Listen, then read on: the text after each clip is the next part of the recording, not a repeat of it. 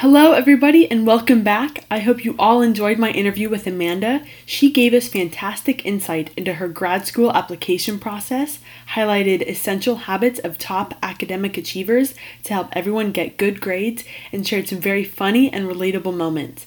Go check it out if you haven't listened to it yet, you don't want to miss out. Today, I'm interviewing another friend of mine, John. We talk about everything from growing up in another country all the way to John's philosophy on making potentially life altering career decisions. Stay tuned for another great discussion.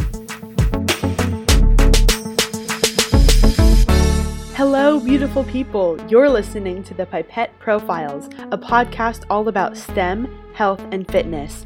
I am your host, Grace Schoenfeld, and together we will learn from successful engineers, scientists, and students about their passions, careers, and future ambitions. Want to be inspired? You're in the right place.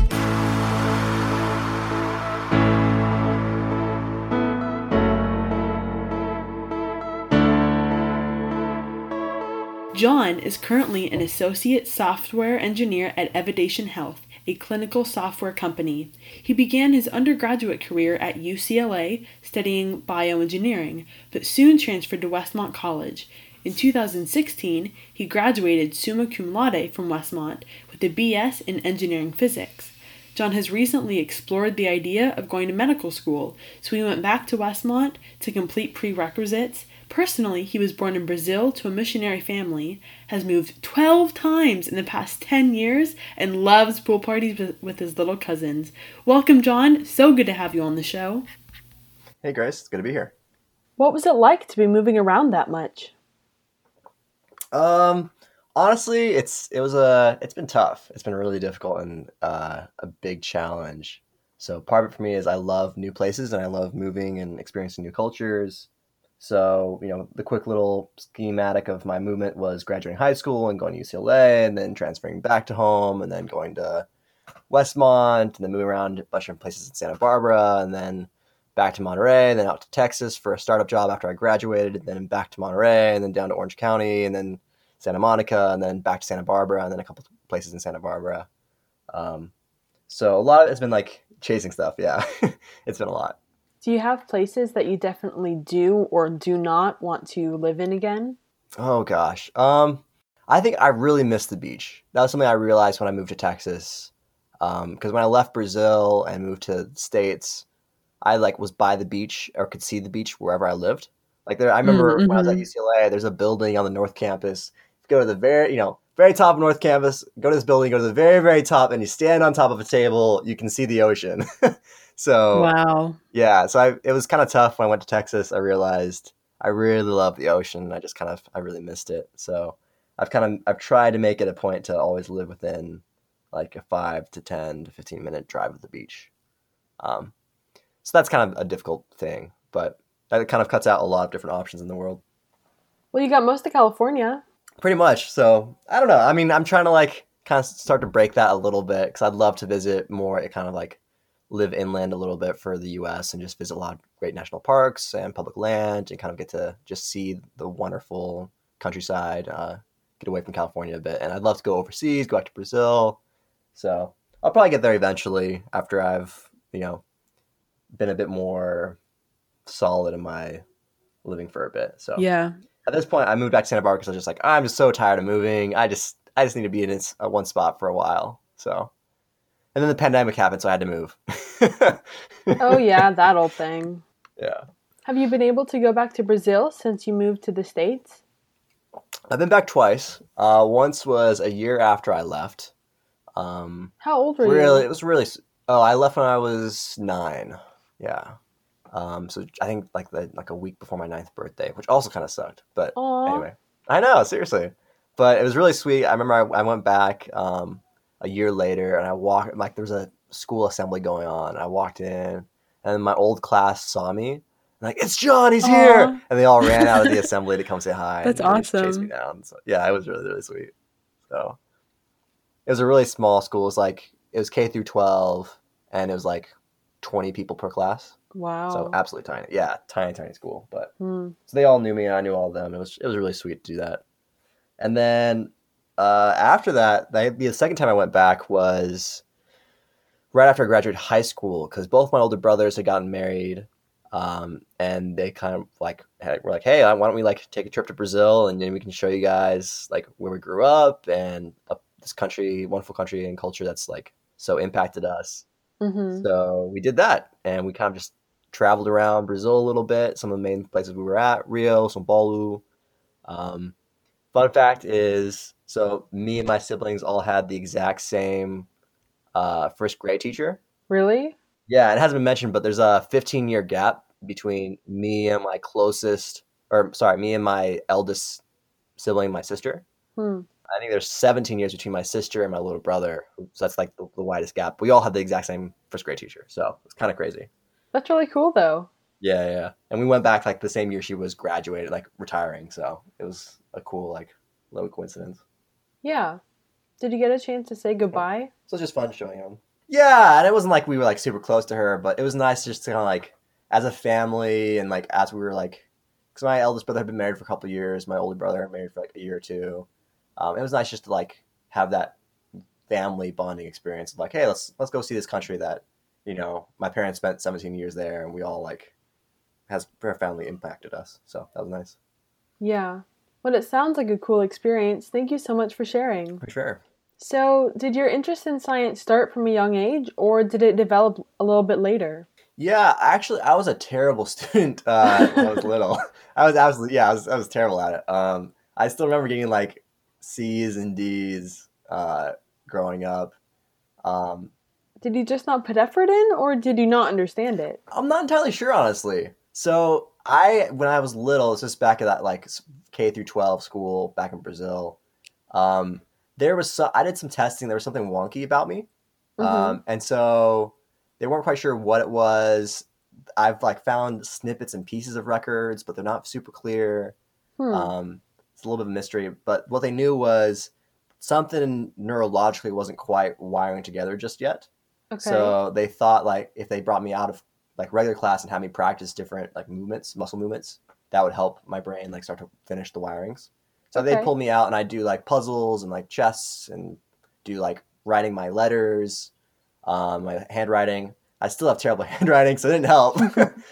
uh, but yeah, there's like there's they thought there was something going on, so maybe that has something to do with me getting like B's and C's. Um, but eventually, when I like moved to the states, um, I had some really tough times, ex- like adjusting to American culture and U.S. culture and making friends.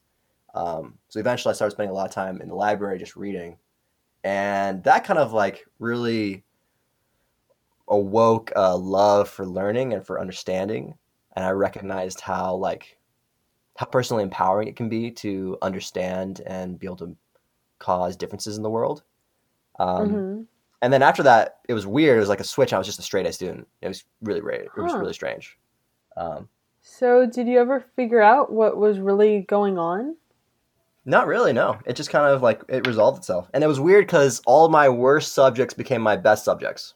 That's interesting. Like I was terrible at math and science, um, and I was okay at some language stuff. And then it just it swapped. And it wasn't that like I was bad at language anymore. It was more just I was just really really good at math and science. Hmm. Well, lucky you. Yeah, it's kind of weird, a little strange. And there's like a lot of like interesting research on like the neurodevelopment of like uh, I would fall I would probably fall into a category called TCK, third culture kid. Okay. Um, people who grow up across distinctly different cultures.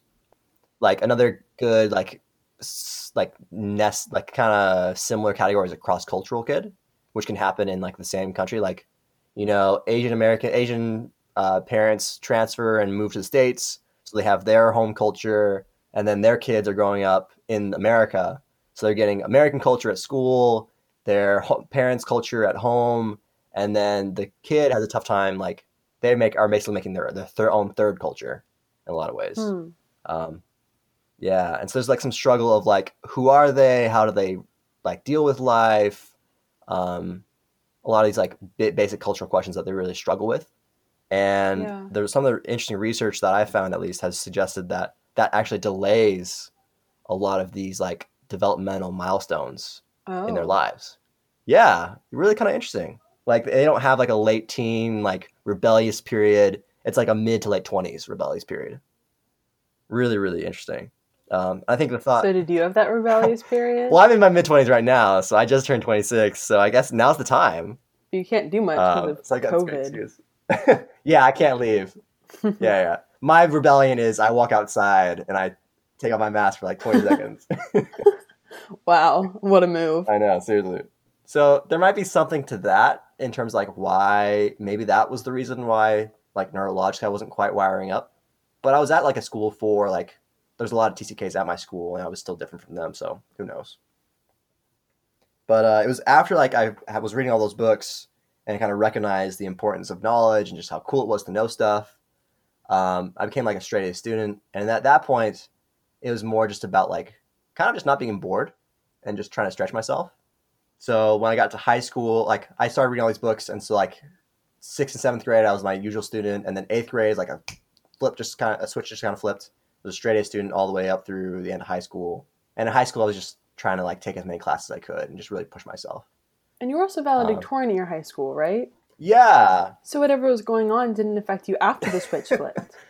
Yeah, yeah, and that's there's a little bit of a story to that too, because um, my year there, yeah, there's a it's a I went to high school up in Carmel, California, um, and for anyone who hasn't been to Carmel, it's absolutely gorgeous. Clint Eastwood was the mayor for a little bit. Um, it's kind of a summer like a second house for a lot of like very very very affluent people. Like yeah, it's such a beach town. Quaint, but also Yeah. very much for rich people. Yeah, exactly. It's like if you took the Cotswolds in Britain and put it on the beach in Carmel, Yeah. but it's full of like not the top percent, but the point zero zero one percent of people, mm-hmm. like in terms of wealth. Exactly. Um, so we are not struggling for school money and district money to be able to hire great teachers, which is phenomenal. Um, it's like one of the best. Like I think our public education was better than a lot of the private school educations there, um, and it was free. It was great.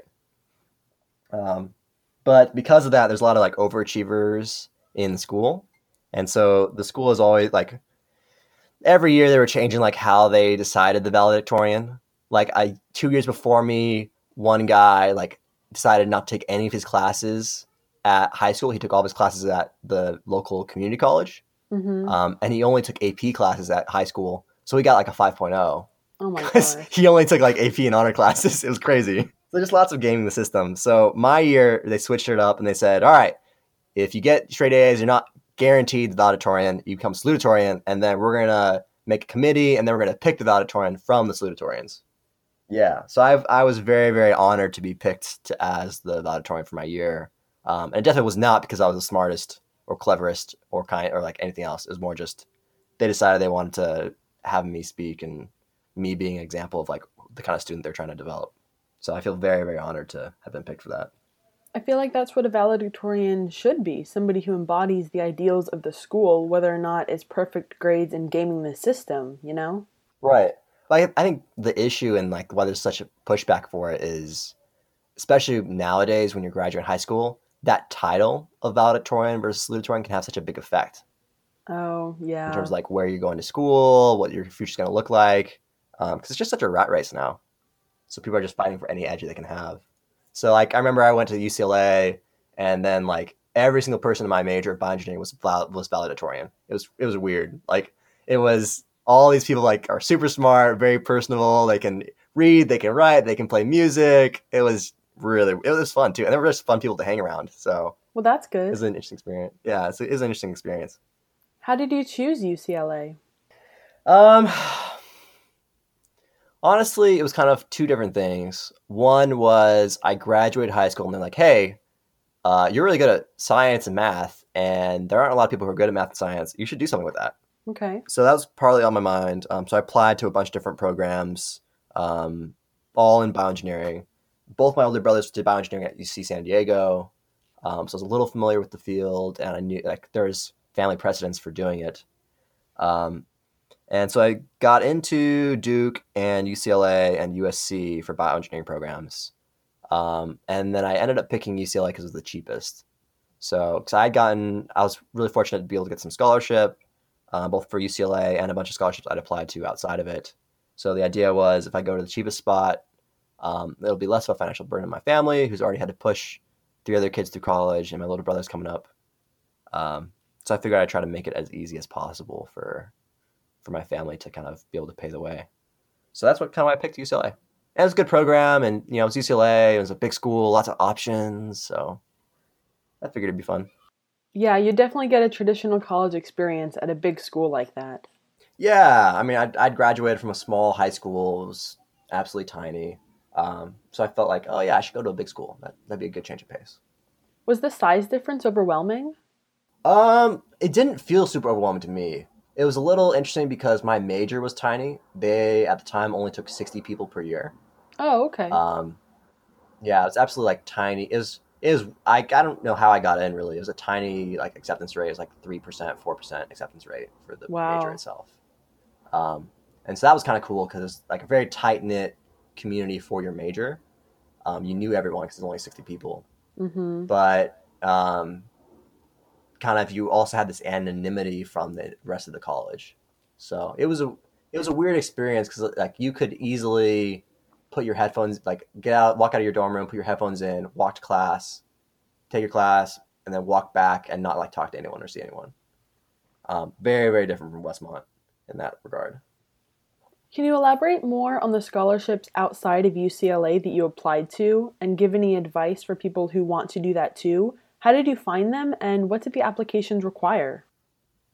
Yeah, um, I felt again it was just really really fortunate to be at the public school I was at because they had a really big emphasis on going to college and trying to make college affordable. So there were always ta- like all the teachers and all the administration were always talking about different scholarships you could apply for. They had lists every year. Um, if you're a little OCD like me, there's a big like book of scholarship that you can get, and like you just Google the big book of scholarship online, um, and then that kind of is like a pretty good resource of all the different scholarships available to you. Um, it is interesting because there's a lot of scholarships recently for certain demographics, and this book kind of will like lay out like, oh, if you are you know of this ethnicity and this background and you're interested in this major, this is the perfect scholarship for you. Um, so that's really really cool because they're really encouraging these underrepresented dem- uh, demographics to go into college, which I love. Um, it is interesting though because there are like fewer scholarships for like white middle class Americans, just because Mm. like th- there's the thought it's like, oh yeah, your parents can pay for it, so we're not gonna give you scholarship Yeah. which in a, in a lot of ways makes sense. In a lot of ways, there are some like white American, like middle class Americans who like it seems like they should be able to pay for it, but they really can't. Um, partly because their financial situation is different than it appears on paper, and partly because college is also just so freaking expensive now. So there's that too. But basically, there's this book. Um, I searched for local online scholarships.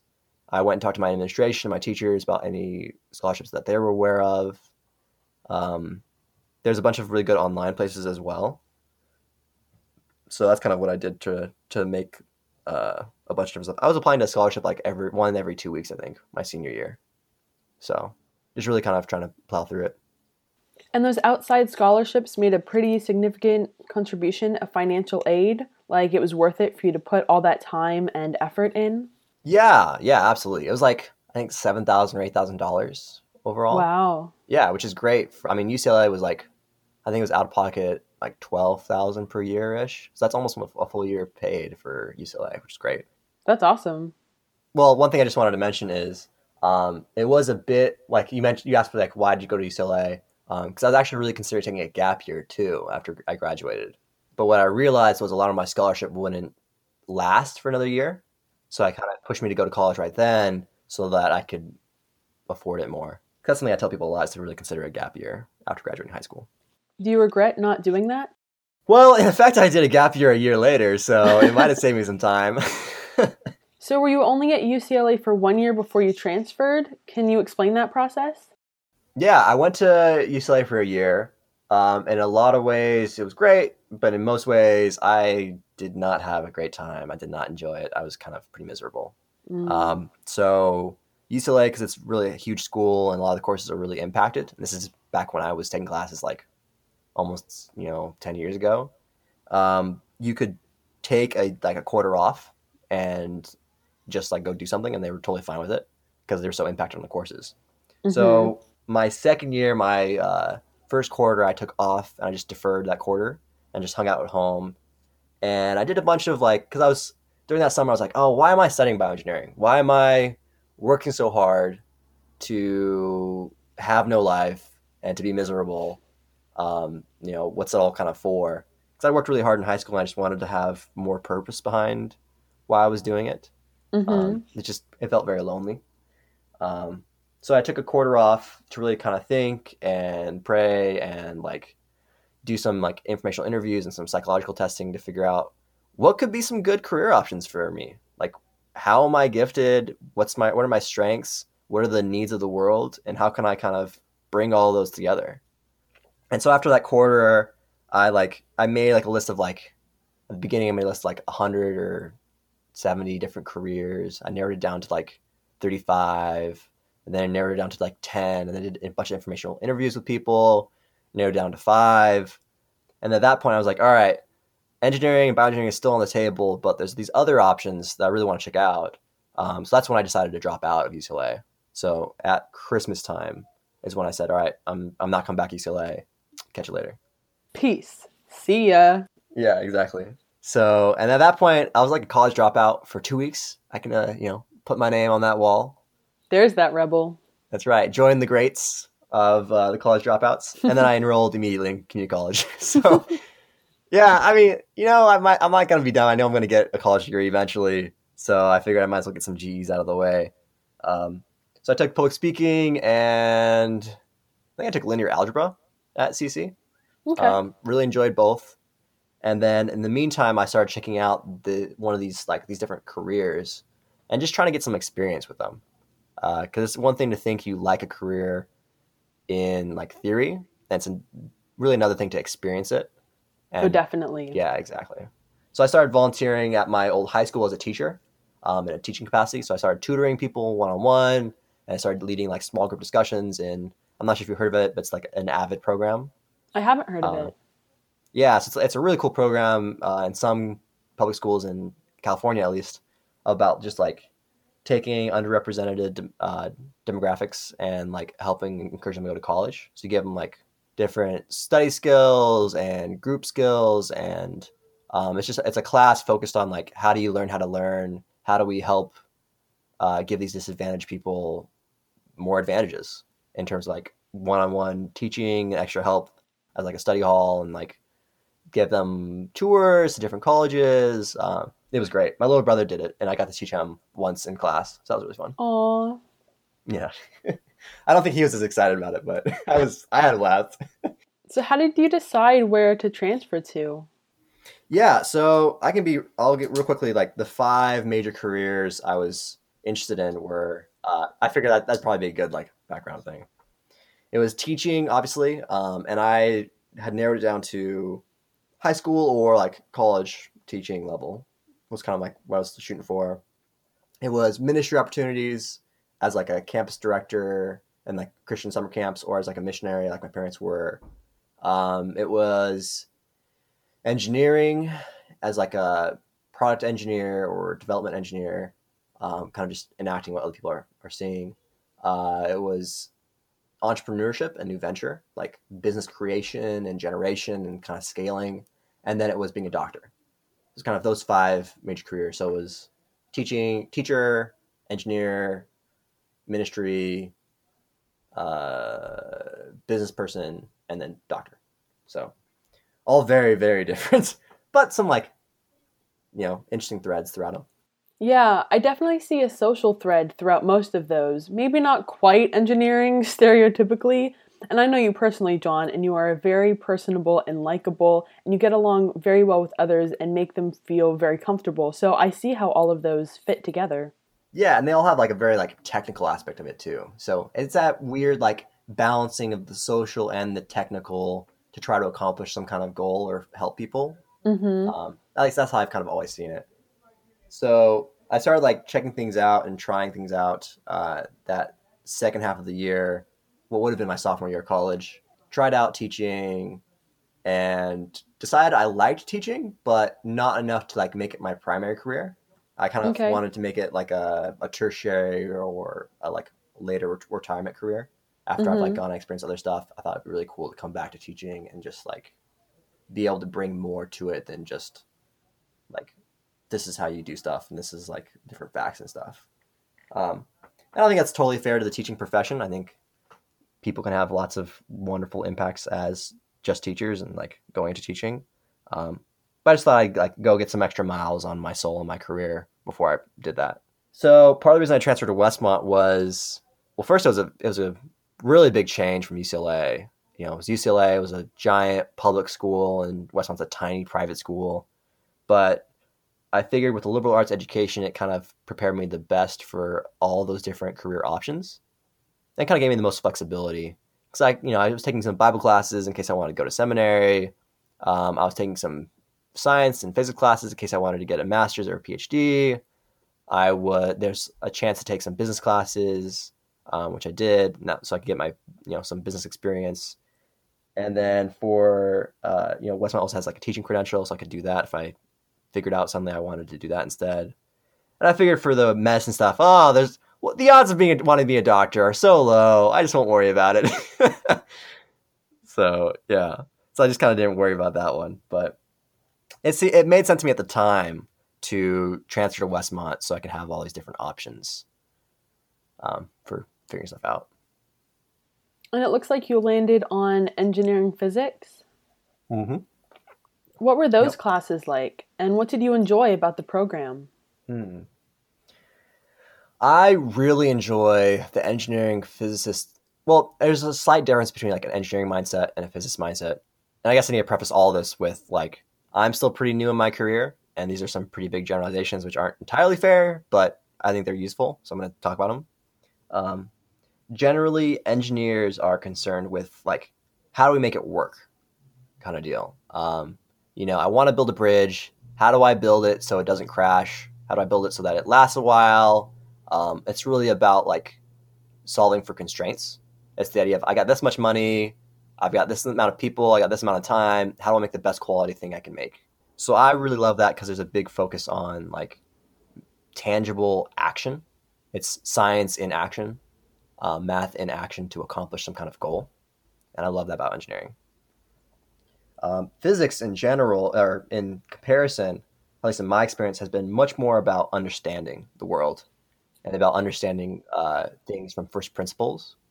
So it's the idea of you know if you simplify, you know any every model is wrong about the world, um, but most models can be useful.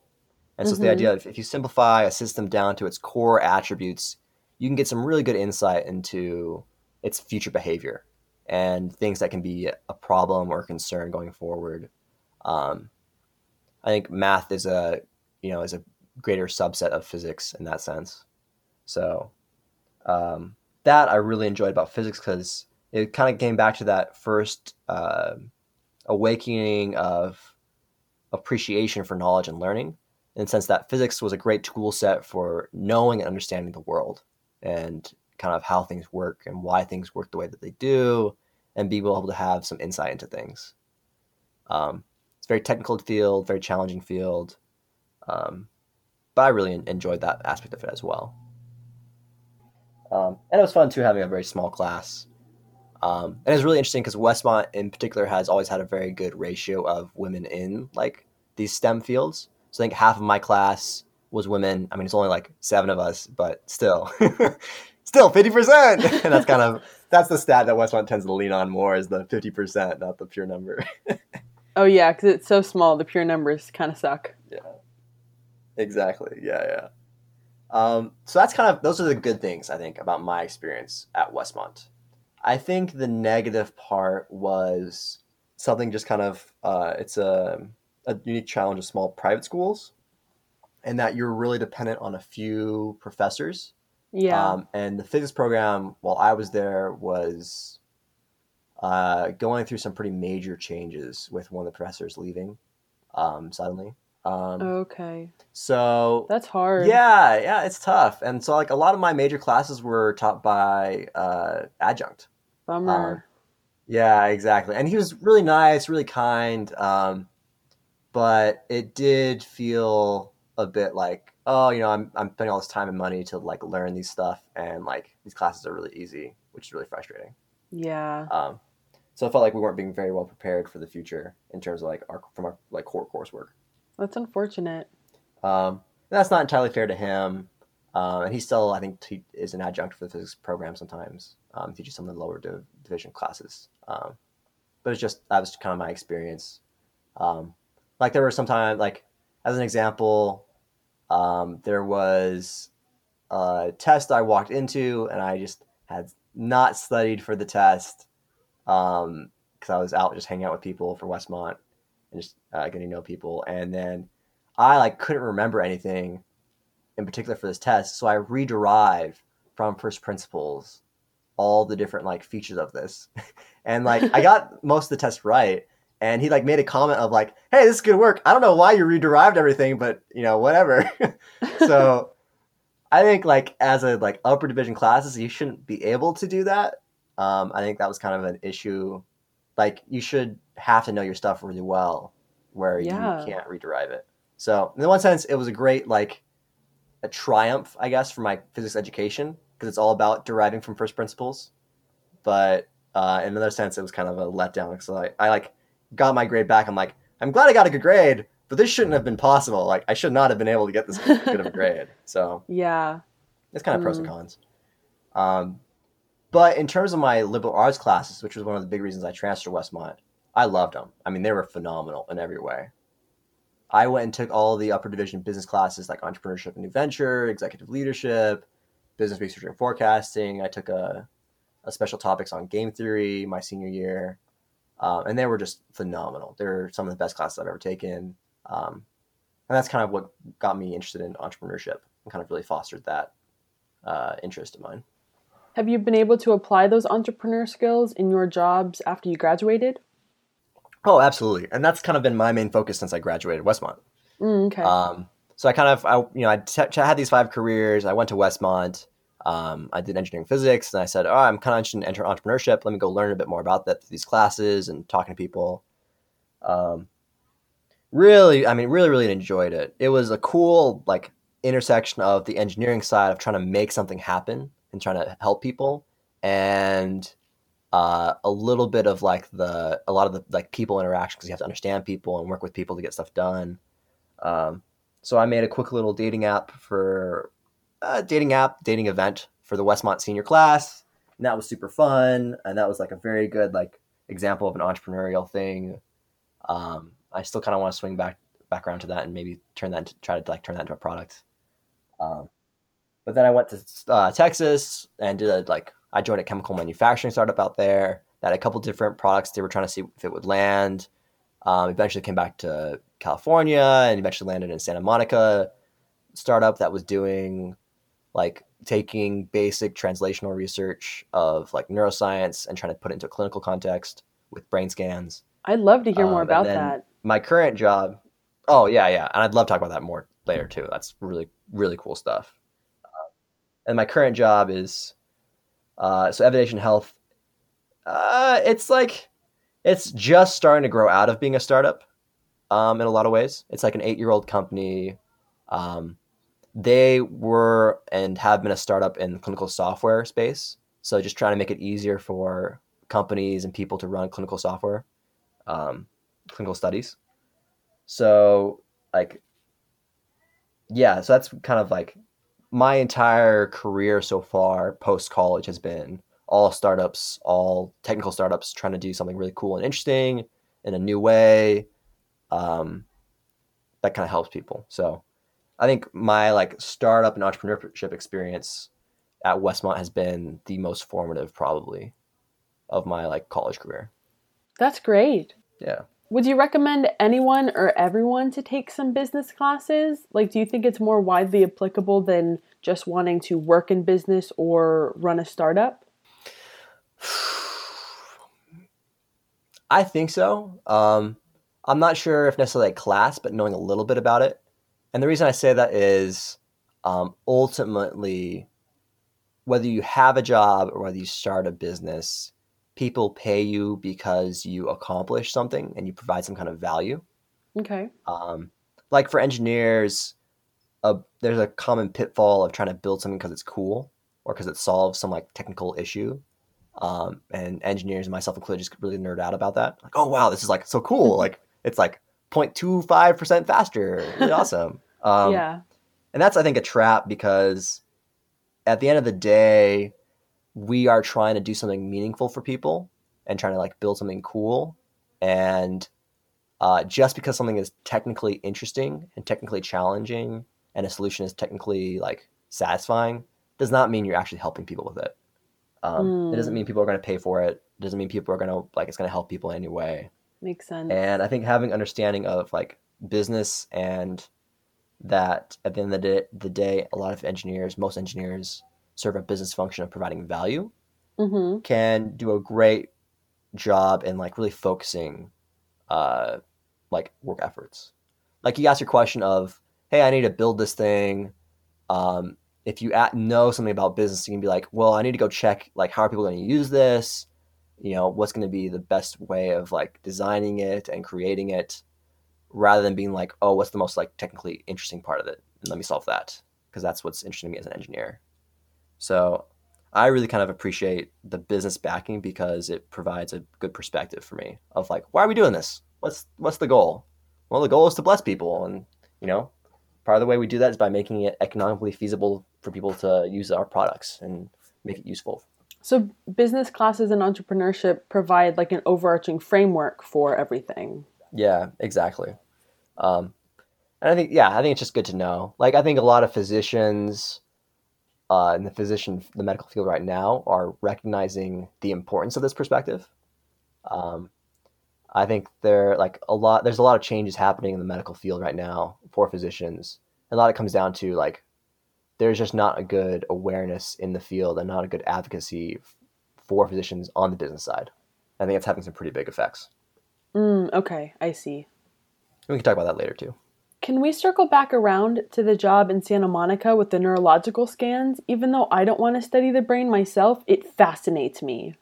Yeah, for sure.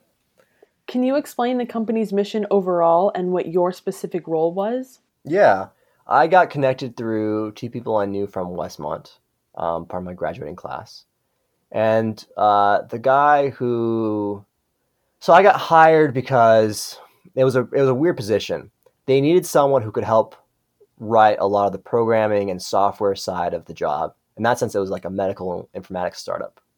Um, but they also need someone who could do clinical the clinical side, who could interact with patients, treat patients, um, run a help manage a clinical research study, um, and those kinds of people don't always overlap.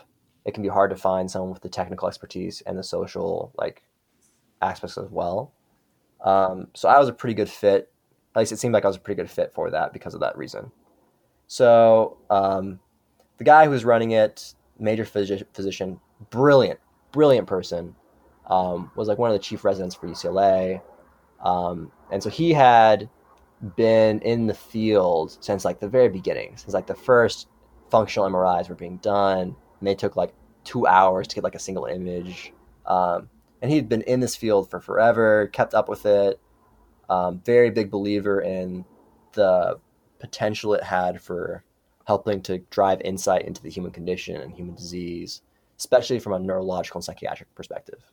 Because there is this weird boundary in the brain of the mental and the physical, and it's kind of hard to like gain insight into a lot of these mental psychiatric issues. And so the idea was uh, functional brain imaging and functional brain understanding will be the key for understanding a lot of these diseases. So I was brought on to help, uh, just kind of just help for the whole startup in every way. Um, it was a tiny startup, not including senior leadership staff. It, you know, you could probably count it as between two and five people. Wow, Um, tiny. and that's not including everyone who's like who transitioned in and then transitioned out too. So 'cause I was brought in to replace people. After I left, people were brought in to replace me. So um, overall, it was probably like maybe 15 people total throughout the history of, of that startup. If you were thinking the startup, you know, had a history of like seven to eight years. Okay. Um, a lot of these kind of startups are really hard to like give an accurate history for because they're always like mutating and growing. right? Mm. Like it might just be the a physician is hiring and talking to, to research on the side. You know, is that when the startup started, or is it when they actually like incorporated? Is it when they actually got like Series A funding? Is it when they actually first sold their first like product? Um, is it when they sold a certain kind of product? So it's hard to like give an accurate history for this. Um, but basically, he was just he's been working on this for a long, long time, um, and he had finally gotten to a, a point where he was starting to get outside interest for his company for like investing or for starting to scale it and grow it, which is cool. So, why did you decide to leave that company and what did you pursue afterwards? Well, it was so part of the reason I took the that position in particular was I had done chemical manufacturing startup out in uh, Texas, and that kind of really blew up my face. It was the technologies themselves were really interesting, but the leadership for that startup was uh, very very difficult to work with. Mm. And so when I le- like I should have left like a week or two in, but I stuck out for three months because I was like, no, like I can do this. I got you know I can handle whatever. and I, I kind of realized at the end of that I was like, oh, this is why on sitcoms everyone drinks and hates their job. like I get it now.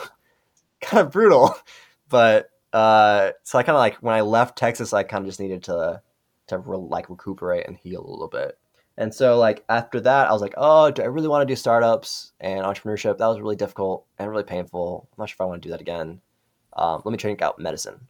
And so I moved down to Orange County to like try to volunteer at some hospitals, get some clinical experience, see if I wanted to be a doctor.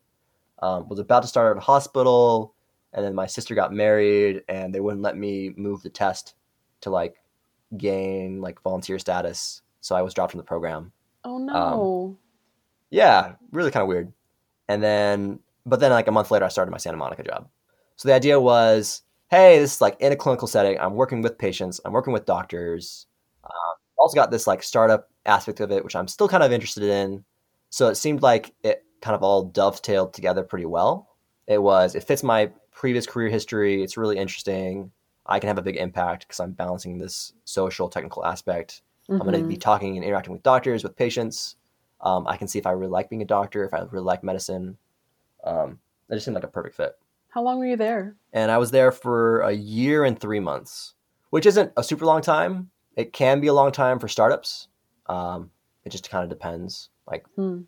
the like saying is every startup year is like three to five like regular career years because you're learning Oh. so much and doing so much and they just push you really hard. They run really Didn't hard. know that.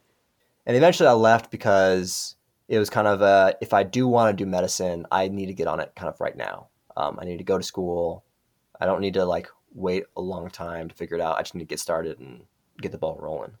So eventually I left because I needed to go take prerequisite classes and really kind of lonely in LA. You know, it was weird coming back to, I like came back to Westwood after leaving UCLA um, and had a very similar experience uh, community wise beforehand.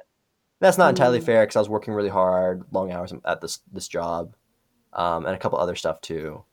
Just personal wise was really difficult uh, with friends and community. So eventually I left because I was just like, all right, I need to go take classes in a place with good community because I am just so tired of moving around and uh, just not having a good community to pour into and be poured into. That's why I moved to Santa Barbara. Okay. And then you took your job at Evidation Health? Yeah, um, I moved back to Santa Barbara. Were you trying to do classes at the same time? Uh, yes. So I moved back to Santa Barbara um, end of 2018, like November 2018. Okay. Um, and then I got my, I started Evidation Health July 2019. It's been just over a year. Um, and so from when I moved back to Santa Barbara to when I started my Evidation job, I was taking classes at Westmont, so that, that spring year, Mm-hmm. and was just kind of living off savings. Eventually, I was I was also applying for jobs and just couldn't find anything. Um, it's it's an interesting part right after you graduate because there's like a like a like a hole where you have enough experience and enough education where you're overqualified for some things, but you don't really have enough experience or education to be qualified for other jobs. So, like for example, eventually I got my job working at a coffee shop in Santa Barbara, Caje. Phenomenal coffee shop. Anyone who's in Santa Barbara, definitely go. Great. Totally agree. Yes. Um, but it was interesting because I got the job and I was talking with the owner while I was like I was learning the job and just kind of doing stuff. And the owner's like, "Oh, you know, what's your background? What do you do?" And I said, "Oh yeah, my background's kind of in software." And he like stopped, um, and you could tell like his perception of me immediately changed. And I later found out lit- that he had told the manager, "Hey, for John, don't train him up anymore than you have to, because uh, you know we're not going to keep him very long." Aw, that's So- really disappointing. Yeah, yeah, I was really excited to learn a lot of these like really cool like barista stuff, and then they they lowered my hours too, so like I couldn't be paying my bills off of the salary I was making, the hours I was making. So That makes me kind of sad. it happens. I mean, part of it is, I mean, this is kind of goes back to the business like perspective too. Of from his perspective, it made the most sense. You want to minimize your turnover. You want to invest in people who are going to be there long term. If there's a higher risk of one person leaving because they can double or triple their salary elsewhere, uh, you know that makes total sense. It does make sense. Did they communicate that with you, or did you just have to take it as it came? Uh, you kind of just take it as you can as you come. So, and but like the manager was is great. Like he's a like this is different than the owner. Owner is also great in his own way, but the manager's phenomenal. He's like the best manager I've ever one of the best managers I've ever had. He's great. Um, and he kind of just like let me know kind of under the table like, hey, this is the situation. So just FYI. Mm, okay. Yeah. So at that point, I was like, okay, I really need another job so I can pay bills. Um, and that's when I started Evidation, like a month later. So that's kind of nice. So, what is that company doing now? It's a clinical software company, right? So, they help doctors and hospitals get data from patients? Pretty much, yeah. Um, it's really interesting because I have. It's yeah. It's like the entire job I was doing in Santa Monica, um, but instead of having one person do it, you have 200 people who do it. Wow. Okay. it was it's like in that sense it's been very almost cathartic to be like yeah the job in santa monica is really tough it's hard to do that all on your own and in fact it's like a multi-billion dollar industry that can easily support like 200 people like a fourth of which are engineers with ridiculous software engineering salaries so that was like it's been very validating and cathartic to be like these are hard problems to solve these are hard things to do um, so it was it was cool to like have that insight um, into my previous work at Santa Monica, and to be like take that experience into my current job, and recognize like the big impact it can have for making people's lives easier and for making it easier to run clinical studies. In that job, were you more on the people side or the coding slash software side of things? The Santa Monica job or my current job? Uh, the current job. This is much more the coding side. So I am not at all associated with the clinical side. Um, so there's no patient interaction. Um, I am purely building and testing the systems for like our current like job. And I want to like I need to like kind of preface it. I'm a software engineer, but I'm a software engineer in the autom- testing automation side of things. Um, you have like two different kinds of testing in software. You have what's called like black box te- testing or more uh, derogatorily, I guess, monkey testing. Um, it's the idea of like you go in and you just kind of poke it and you see what breaks, um, or you go through and you like validate that certain things aren't broken. Um, that's half of like quality assurance. The other half for software engineering is because we're using software, and if you know software, you can write software to run your tests for you, um, and that's where I'm at. So I run, I help write tests that are like run against our product every time there's a change in the software to verify that things haven't broken, um, to double check that things are working right. Um, yeah, if that makes any sense. So Yeah, it does. That's cool. yeah, it's it's an important part. It's not as like like a lot of like software engineers don't like testing automation as much um, because you're not building things. You're kind of just making sure that things aren't broken. Mm, Um, okay. But it's been really cool in my career, and I've really appreciated it because it's hard to make products that are easily testable, um, especially Yeah. for software. So I think it's a great perspective for me to have currently as I like transition into back into building stuff. So, what was it like going back to college and being back with undergraduates? oh man, it's it was weird. It was really really weird. Um, I mean, it wouldn't have been weird at community college because there are plenty of people my age or older during my classes at community college. It wouldn't have been that weird at UCLA either because uh, you don't really care about who else is in your class. You're just kind of like going to class. Um, yeah, Westmont is very much the stereotypical just graduated high school age group. I've seen a few people over the age of 22 or 23, but they are very few and far between, unfortunately. I kind of wish we had more age diversity, but we don't. Yeah, so it's kind of it was it was a weird like feeling. It's nice because like Westmont peeps are just they're great and they're awesome most of the mm-hmm. time. Um, so I wasn't super worried going back but it was an interesting feeling. And actually, I didn't want to go back to Westmont originally.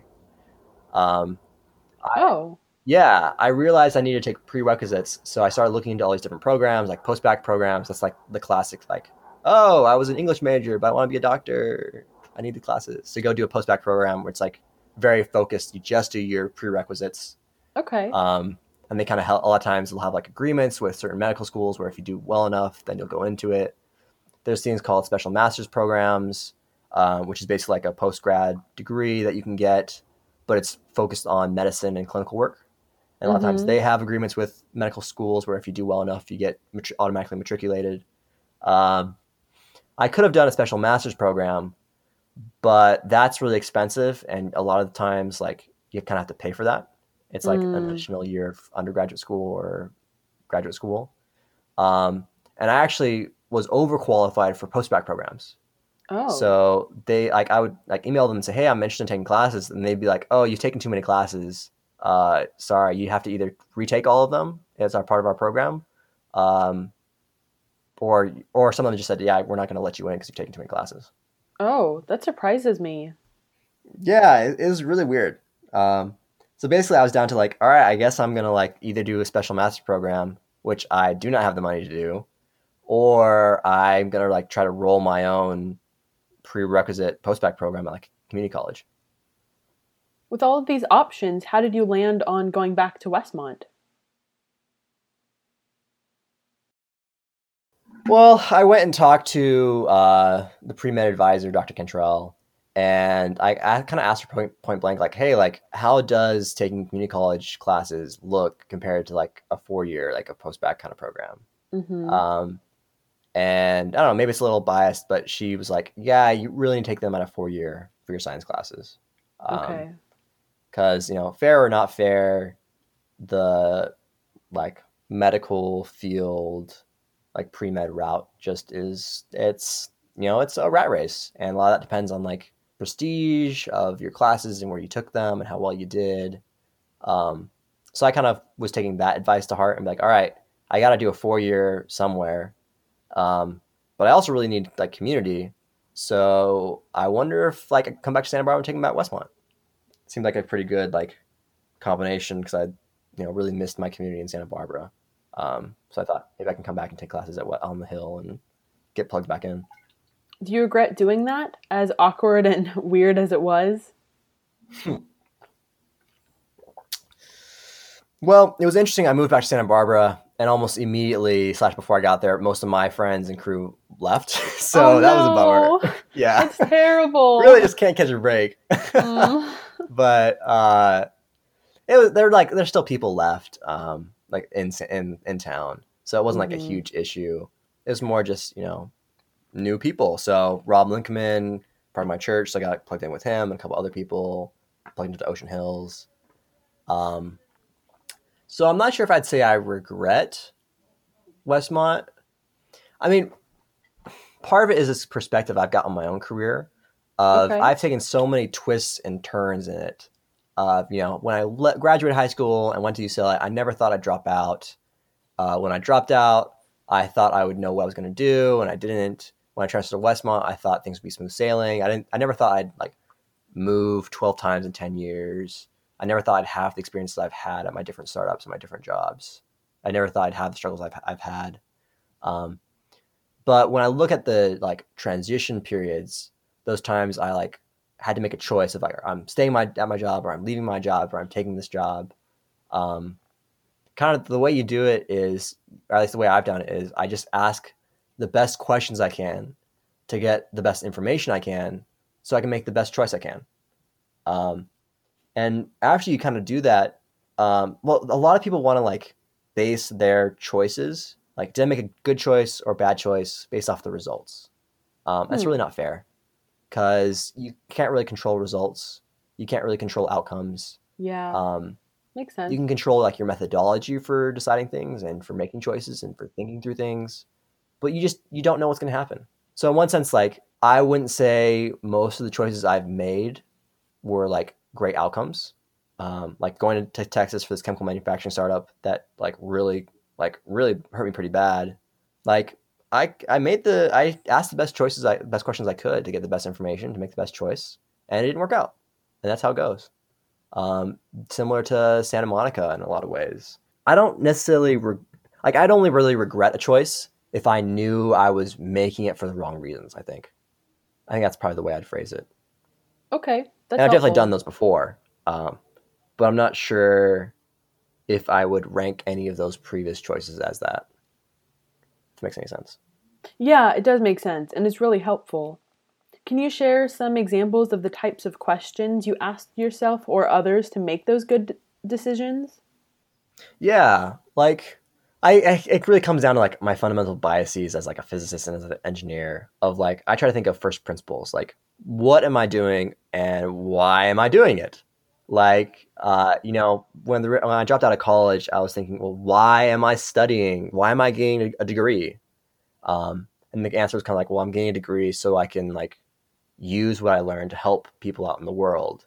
And I said, well, how should I pick my degree? And it's like, well, it should probably like tailor, like, it should probably dovetail a little bit with what's important in the world, like understanding stuff. Like, if I learned how to do underwater basket weaving, but no one needs underwater basket weaving, that might not be a super valuable major to learn. Uh, on the other hand, you know, maybe we really need lots of, you know, nuclear engineers. But if I suck at nuclear engineering, maybe I should find a place, another place that we like really need better understanding and better like people. So it's kind of like trying to balance those and then just doing the best I can to like, like I'd ask people like, hey, like how did you decide your like major? And just asking for lots of advice, um, trying to be holistic in terms of like the different options I I, I get. Um, like when I had my list of careers, I went and did informational interviews with people in those careers to ask them about their jobs and like, do you like it? Do you not like it? Um, there's been a lot of work I've done, like foundationally, like Stumbling Upon Happiness is a great book I really recommend to people because it goes into like, how do people, like, how are people happy? What does it mean to be happy? What are some good, like, unconscious, like, biases people have against being happy and like choices that they make that tend to, you know, hamstring them for being happy? Um, Mm-hmm. it's like a big part of my life has been trying to decrease the unknown unknowns I've got. Um, Okay. Try to get it to known unknowns, and then from there, it's easier to like develop questions that can like figure those things out. I guess. I don't know. It's a very very like abstract way of of dealing with like making choices. Um, but a lot of it is just trying to like make good questions that answer things that you think you need to think about get advice from people who are doing it or have done it, and then just be very kind of kind to yourself too as you make the choice. Oh, definitely. Thank you, John, for sharing all of that. I think it is very helpful for people who are in the same or a similar place and want to figure out what the heck to do that will be fulfilling for them, but also where they have some balance in life and are surrounded by a good and supportive community. Yeah, it's it's tough. It's hard these days, especially. I mean, it just it's interesting like culturally wise, like back in, you know, 100, 200 years ago, 500 years ago. It was really easy. You did what your parents did. That's kind of that was it. Or if there were like a couple of you, one of you did ministry, one of you did like the army. Um, but nowadays, it's kind of the curse of prosperity of we have so much choice, um, and it's a good thing, but it can be a really overwhelming thing. And I think a lot of millennials and Generation Z are are feeling that. Um, so I always recommend kind of two really big books. Uh, mentioned it before, "Stumbling Upon Happiness" is a great way of thinking about how do you like get rid of these unknown unknowns? How do you think about happiness um, and take out a lot of these like really easy pitfalls for being feeling fulfilled? And then the defining decade by Meg Jay is also phenomenal. Um, that's more geared for people like entering their 20s or in their 20s, thinking about like what should I be doing with my life right now, and how should I be like approaching it, and how should I be thinking about it. So, both very very good books and resources. Thank you for those recommendations, and I'll have those linked in the show notes below. So, next, I have a segment asking guests if they have any funny or embarrassing moments from work or college that they're willing to share. Cue the music. Welcome to Lab Laughs, bringing the crazy, funny, and jaw dropping moments from the lab to you. Oh gosh. Uh oh, I need to think about that real quick. So crazy like moments. Uh Oh, there's one. so I guess I think I can, I'm pretty sure I can share this. So my chemical manufacturing uh, job out, out in Texas, um, it, one of the main products was a like road technology. The idea of you'd use this instead of asphalt, and you would use like the the like stone and rocks that are already there, and you'd mix it with this chemical and make it like super hydrophobic um, and super strong. Um, but one of the big challenges was finding a way to mix it really well so you could spray it and you could like you know work it into the dirt. So they bought this like special tank, uh, this this truck that you they'd use for like lime spraying and like spraying limes on on uh, on the ground, and we needed people to like go in and help like mix these chemicals. So I put on like this hazmat suit and climbed to the top of this giant like one story truck and they would use a crane to grab a like a one ton, two ton bag of chemicals, pull it up, lift it, hold it over the hole, and I would grab a machete and like rip into the bottom of it to like put the the chemicals into the truck. Wow. Um, it was crazy. Oh I mean, man, it's nuts. I saw some pictures somewhere, but uh, it was also really fun too. It was very like hands on, but that strikes me as very that was pretty crazy. Just that whole job of like working with these chemicals and like climbing over these chemical bags is a real really interesting balance of like the technical side of like working in a lab and being out in the field and like uh, why isn't this working? I don't know. Let's just throw it on the ground see what happens. Yeah that sounds like uh, it's an appropriate episode yeah, for dirty jobs if anyone remembers. Yeah it would have been yeah it would have been great for for dirty jobs. So uh, very very fun this is like in like Texas heat too, so it was wow. Yeah, it was crazy. Very exhausting. So, if the coronavirus begins to settle down and we can do things safely again, what is next for you? Hmm, that's a good question. Um, so my like current job is software, and software has the unique position of like you don't have to really be in person. You can kind of be anywhere mm-hmm. in the mm-hmm. world. And so my company and a lot of the industry has been like figuring out like, hey, should we like go back to the office or should we not? Um, you know, we don't really have to. Oh, so I think like okay. IBM said from now on, if you or not, I think it's Confluence or Jira said if hey, you don't have to ever come back to the office if you don't want to. And like Google said, oh, not till like the end of 2021 do you have to come back to the office. Similar for like IBM. So my company's been deciding like, all right, like what do we want to do? Um, and they kind of made this their their current position is if you want to be anywhere in the US, we're okay with it. So you can move anywhere you want to move to and it'll be just fine. So I'm trying to figure out where to kind of I guess move to next. Um, and what makes the most sense. So like I said, it'd be really cool to like go see more of the US. Um, I really love being down here with family and uh, you know, pool parties with the nieces and nephews are just a blast. Um, uh, but I also really miss Santa Barbara too. So I'm trying to figure it out. So Santa Barbara probably more than anywhere else in the world right now feels like home after leaving Brazil. So yeah.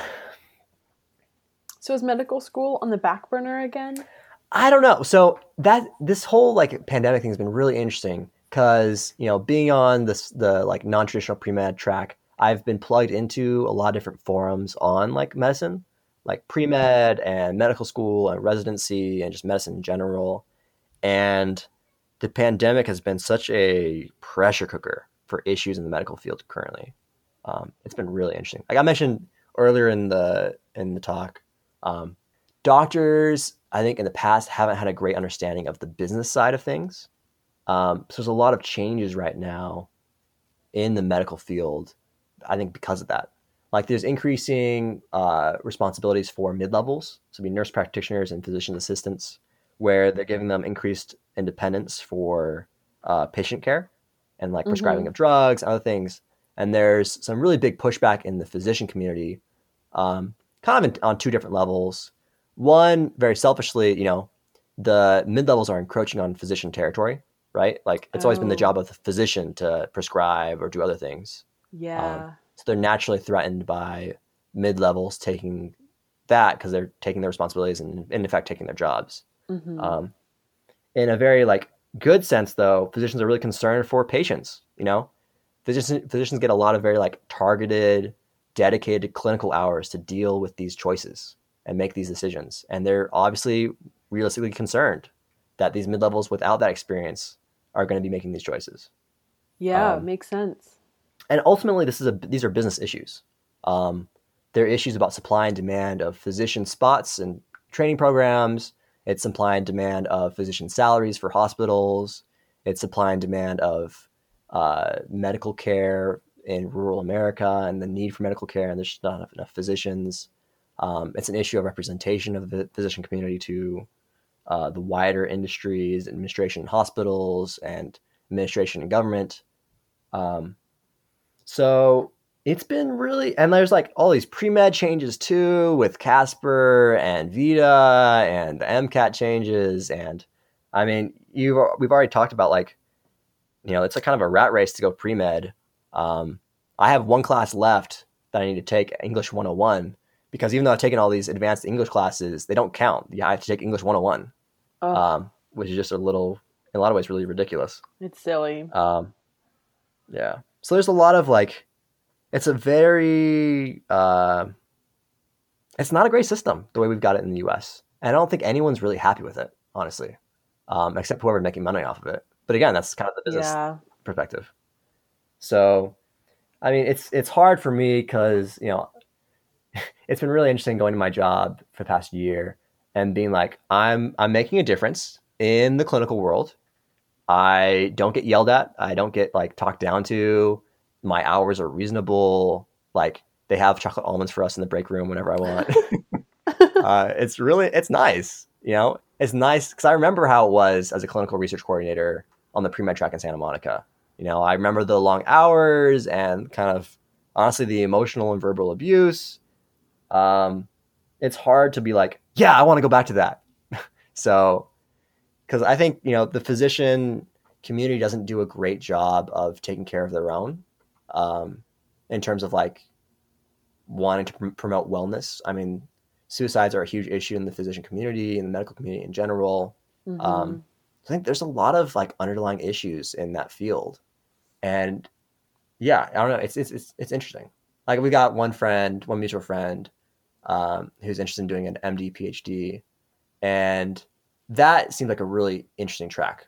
Um, and I've thought about that for like my medical future is if I went and got an MD, but then practiced or applied medicine in like a tangential field.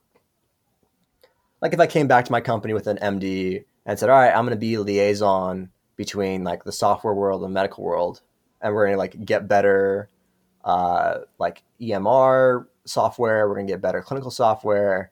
We're going to start to integrate these wearable devices into like hospital programs so we can get better information."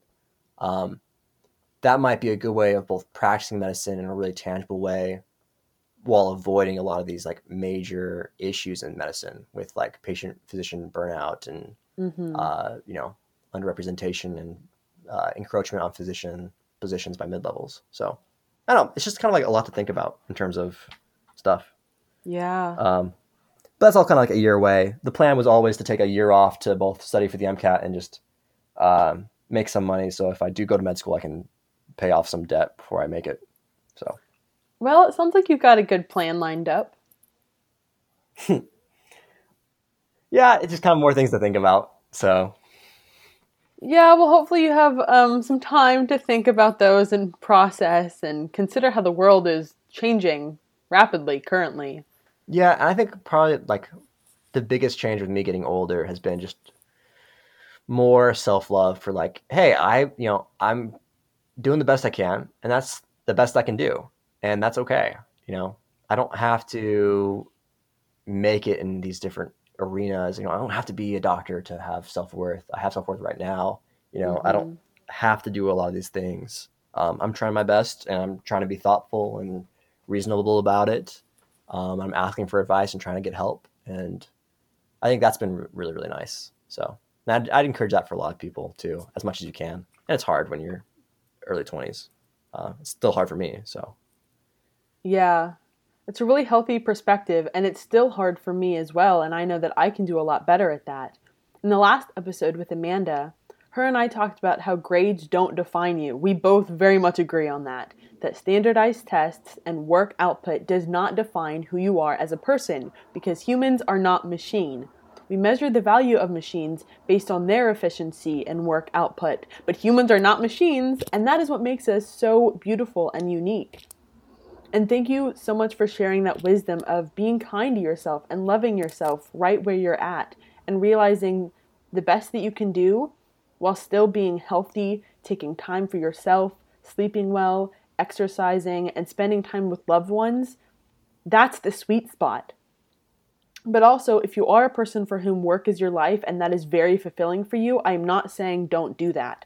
But from my perspective and John's and other people that I've talked to, I think that we need to get rid of the societal pressure that you have to be the best and work 80 or more hours a week to be successful and a meaningful as a person and that strenuous work required that is not true. At least I don't think that it should be true. Yeah, I completely agree. Absolutely. Um, I think that's why like the business perspective is a great like balance to that too. Um, because it's, it's it's a way of like trying to balance that of like, hey, I, I want to like it's important. I need to value myself and value self care, but I also need to provide value. So I like my job makes sense and like I'm helping people. So. Mm-hmm. And on the topic of kindness, I want to ask you two questions to wrap mm-hmm. up the show. What is a recent act of kindness someone oh, has sure. shown you? And when was the last time you showed kindness to somebody else? Kindness, been shown kindness, showing other people kindness. Um, I guess I don't know. It's kind of like it is kindness, but I really enjoyed it. I love kind of so I've been doing a bunch of babysitting for my older brothers and their kids, mm-hmm. uh, just so that you know it's tough being a parent and like kind of like on the job twenty four seven. So the idea was just let them get out and have a date night and just have fun and just Aww. relax. Um, yeah, so that that was really really fun. Uh, yeah, and for some reason my nephews and nieces really like me, and so they're always asking me, "Hey, can you stay over? You know, we'll have pancakes in the morning. Don't leave." So yeah, it's it's really fun and encouraging, and uh, it's a it's a kind thing for me to do, um, but it's very fulfilling too. So I'm I'm happy to do it. Um, I think a kind thing that someone's shown me. Well, it's kind of like a it's a kind. I really like this because it's a kind thing, but it's also a very smart thing, and it ties in with the business. Oh, this is perfect. It's a great. Uh, this is a great way to sum it up. So, uh, pandemic happened. Um, I was going crazy living in my own apartment. I came down to Orange County but there's a lot of uncertainty of like, hey, when's Santa Barbara going to open up? And if it does open up, uh, you know, are people going to need to go back to work and go back to the office? And so this is before my company said, yeah, I work wherever. So I was like, oh no, what do I do? I'm like, I want to be down here, but like, I left my lease. How, where am I going to live? So uh, there's a friend of mine I've got in Santa Barbara, and he wanted to live with, like, live together. And so he said, hey, do you like want this room? Um, if you don't want it, we need to get someone else. I said, I kind of do want it, but it's kind of doesn't make sense for me to pay a full price. So we're doing what's in effect a uh, financial option, where I pay a lower rate to store stuff there and kind of just basically reserve my, my spot.